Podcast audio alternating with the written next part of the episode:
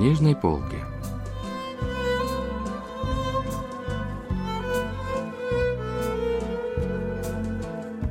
Рассказ «Мужчина, переворачивающий ноты» писательницы Ли Чон Хе.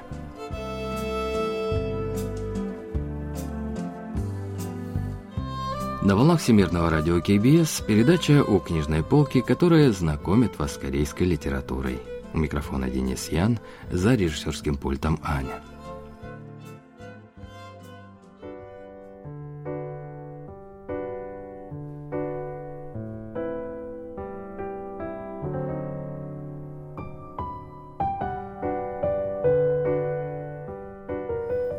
С этим мужчиной я впервые повстречалась в парке в четверг утром.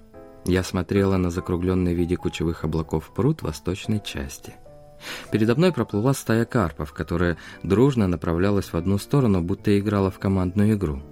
Мне вдруг представилось движение десятков тысяч сперматозоидов сразу после семиизвержения. В этот момент мужчина рядом сказал. «Посмотрите, они немного поворачивают каждый раз, когда машут хвостом. Хвосты у рыб, будто руль у велосипеда. Не находите?» Это был суховатый мужчина, на вид лет 30, с худощавым, вытянутым лицом и в очках с черной оправой. Похоже ведь, руль прикреплен сзади, а рыбы наслаждаются движением, размахивая плавниками, словно в танце. И действительно, каждые пять секунд рыбы живо, но грациозно размахивали хвостом и танцевали плавниками. Я удивилась, что мужчина смог это разглядеть.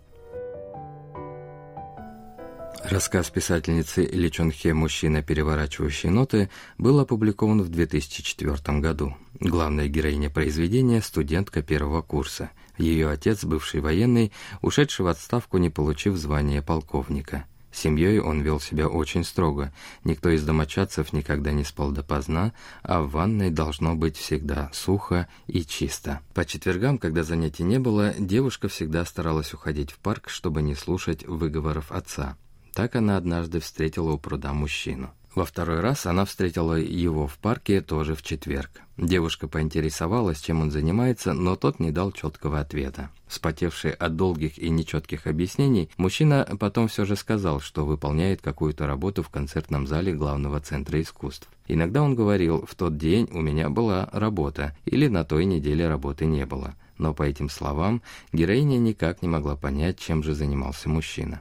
Как-то раз во время одной из прогулок в четверг герои подошли к дому мужчины. Он спросил, любит ли девушка музыку, затем зашел к себе домой и протянул ей с балкона билеты, на которых было написано «Сопрано Барбара Бонни. Сольный концерт». Выступление проходило в главном концертном зале города. Напротив цены билетов было указано 80 тысяч вон. Через несколько дней героиня вместе со своим молодым человеком пошла на этот концерт. В холле концертного зала было много похожих людей.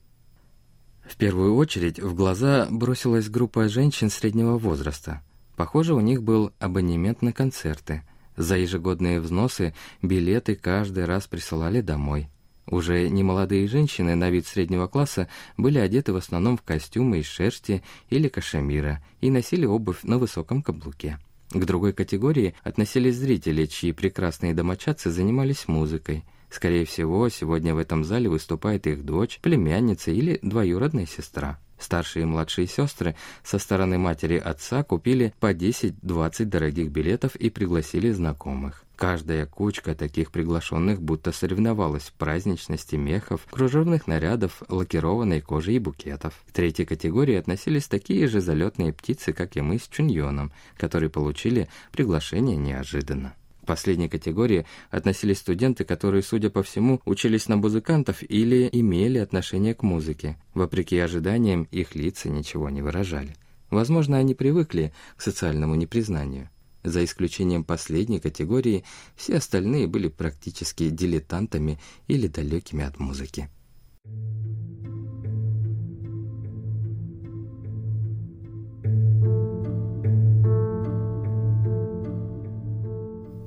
Еще мне открылась одна странная истина. Среди мужчин, пришедших на концерт, есть отдельные категории.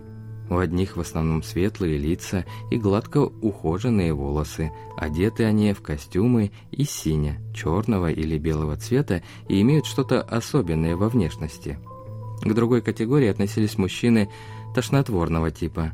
Из-за спин своих надменных подруг с уверенно вздернутым подбородком они льстиво поглядывали на мир высокой культуры.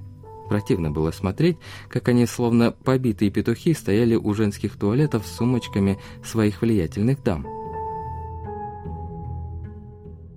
Места героини были хорошими. В первом ряду балкона как раз открывался хороший вид на артистов.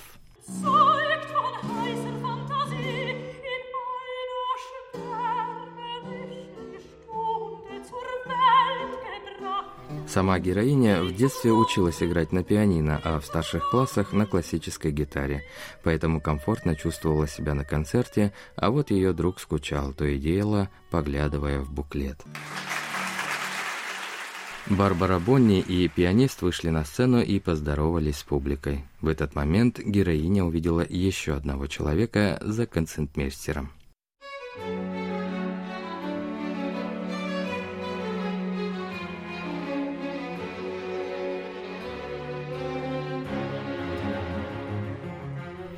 Несомненно, это был мой знакомый. Мое сердце замерло. Он спокойно встал, разложил ноты и, положив их на край рояля, отступил в темноту за пределы круглого фонаря. При этом он весь съежился, как будто не должен был там находиться. Неужели я получила билеты от этого человека? Об этом я не могла сказать даже Чуньону. Билеты получают от самих артистов или кого-то в этом роде, или от постановщиков, осветителей, штатных сотрудников на ходу конец, но никак не от человека, переворачивающего ноты.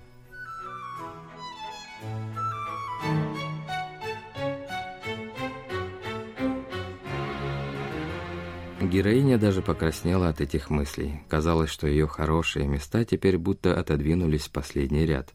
Но с другой стороны, ее начали одолевать сомнения, ведь эту работу мог выполнять только специалист, который сам умеет играть на пианино и читать ноты.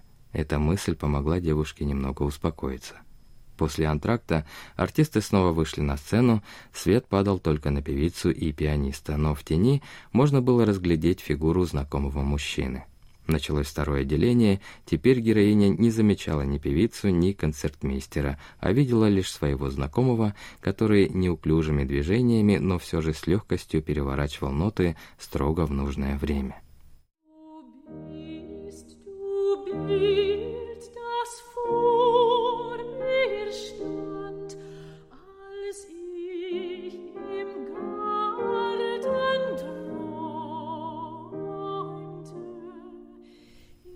Даже издалека было видно, как профессиональное движение моего знакомого. Он ловко ловил момент и технично, быстро, спокойно переворачивал страницу на редкость плавными движениями рук. Барбара Бонни и Хельмут Дойч синхронно следовали музыке, словно плыли по воде. Ведомые за ними зрители тоже погрузились в сладостные эмоции. Мой знакомый был в этом зале единственным человеком, который напряженно смотрел на ноты – Сидя на краю стула, он изо всех сил пытался уловить тот самый момент. Интересно, пианист ли он? А может, мечтал им быть и поэтому стал человеком, переворачивающим ноты? Как много людей не могут исполнить свою мечту и в итоге заканчивают вот так. После окончания выступления раздались аплодисменты, под звук которых поклонилась сама певица, а затем указала рукой на концертмейстера – тоже встал, вызвав еще одну бурю аплодисментов. Мой знакомый снова собрал ноты, поставил их на край рояля и исчез в темноте за пределами круглого фонаря. Он был как будто прозрачный.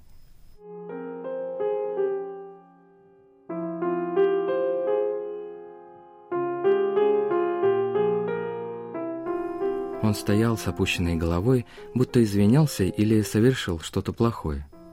Задачей не привлекать к себе внимания он справился хорошо. И все же он не был прозрачным, поэтому его облик я видела четко. Черный костюм, белая рубашка, белый галстук, очки в черной оправе. В этот момент само существование моего знакомого было неловким. Он был нужен на сцене лишь в момент переворачивания нот. Идеальная роль второго плана. Роль, которая не подразумевает ни одного выхода на передний план. Певица и концертмейстер еще несколько раз попрощались с публикой и, наконец, ушли со сцены. За ними нескладной походкой последовал и мой знакомый.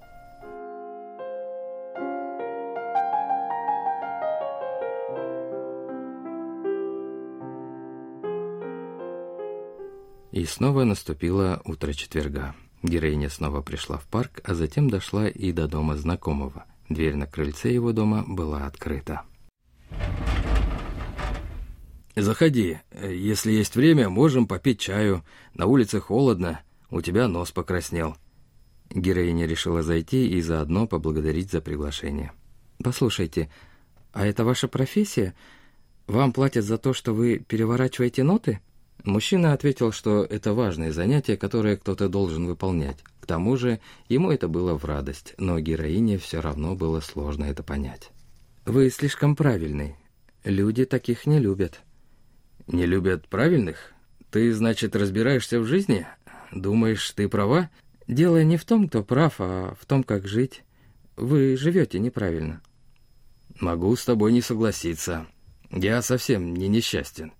Я чувствую гордость каждый раз, когда переворачиваю страницу. Конечно, я не так успешен, как всемирно известный пианист, который разъезжает по миру и собирает на своих концертах зрителей. Но я родился в горной деревушке и впервые подошел к инструменту за год до окончания школы. И это случилось в деревенской церкви. Для меня просто немыслимо быть всемирно известным пианистом. Но вы же можете чем-то другим зарабатывать на жизнь? До сих пор каждое утро меня радует мысль о том, что в моей жизни есть музыка. Я рад, что причастен к этому миру. Не может быть. Неужели музыка вас кормит? Тебе не понять. А ты чем будешь заниматься? Чем будешь зарабатывать деньги? Не знаю. Я в раздумьях. Да и на вас ругаюсь, потому что думаю о своем будущем. Это все равно, что ругаться на саму себя.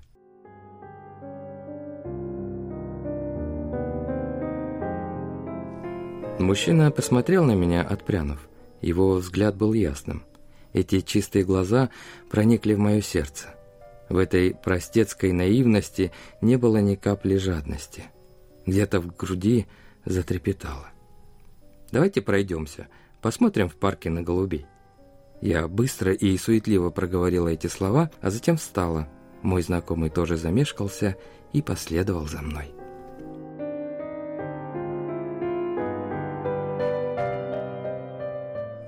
Вот что говорит о рассказе литературный критик Чон Сойон.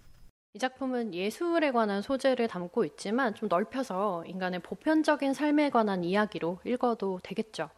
Несмотря на то, что в рассказе говорится об искусстве, его можно воспринимать и применительно ко всей жизни. В мире, в котором превозносятся материальные богатства, люди часто забывают о своих идеалах и ценностях только потому, что они не приносят остаток. Но настоящее богатство в жизнь приносят нематериальные вещи. Возможно, автор рассказа хотела напомнить читателям именно о том, что мы должны чаще обращать свои взгляды в сторону своих истинных ценностей. 이런 생각을 다시 하게 해주는 작품이 바로 이 악보 넘기는 남자입니다.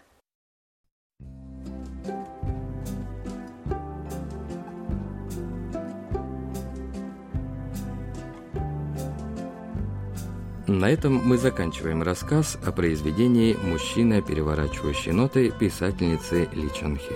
Спасибо за внимание и до встречи через неделю.